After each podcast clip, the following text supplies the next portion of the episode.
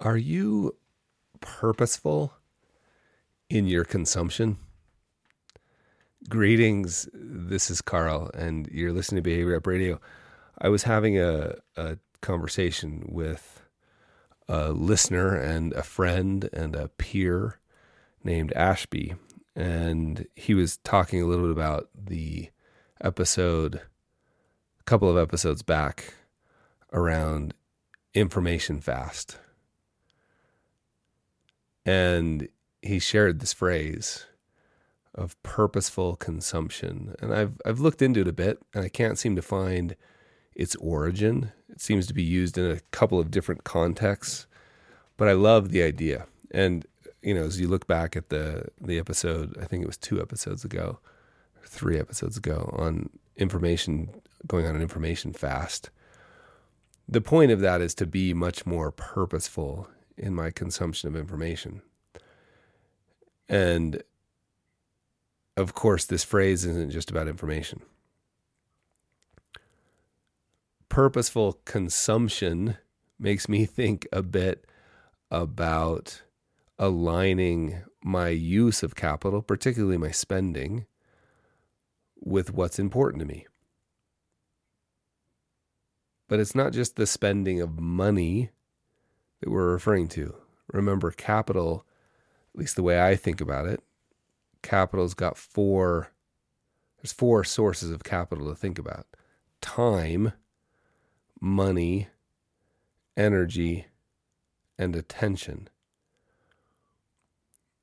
And the question that purposeful consumption begs me to ask myself is how am I using my time, my money, my energy, and attention? How am I consuming? How am I using those important and valuable sources of capital in what I'm bringing into my life? You know, what I'm consuming. You know, I I've been on record. I don't love the idea. I don't love using the phrase like like I don't love thinking of you, my dear listener, as a consumer who consumes my content.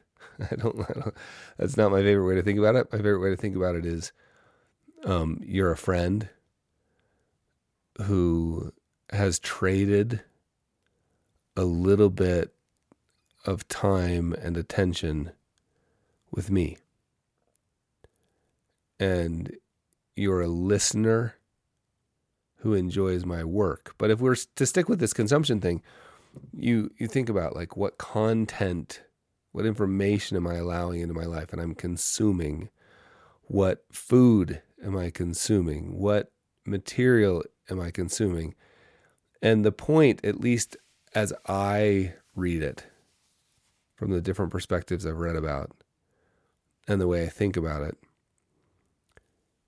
is purposeful consumption prompts us to pause, reflect, and choose wisely.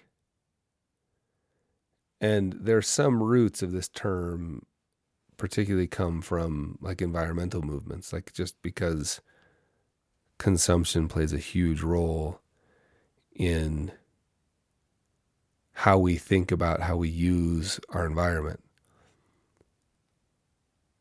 So it's purposeful consumption can be seen as a call to action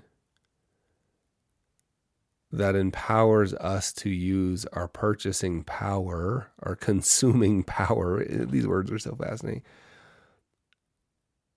Responsibly to shape a more sustainable. And again, all of these words can feel sometimes charged. But when I say sustainable, I'm just talking about the definition of the word.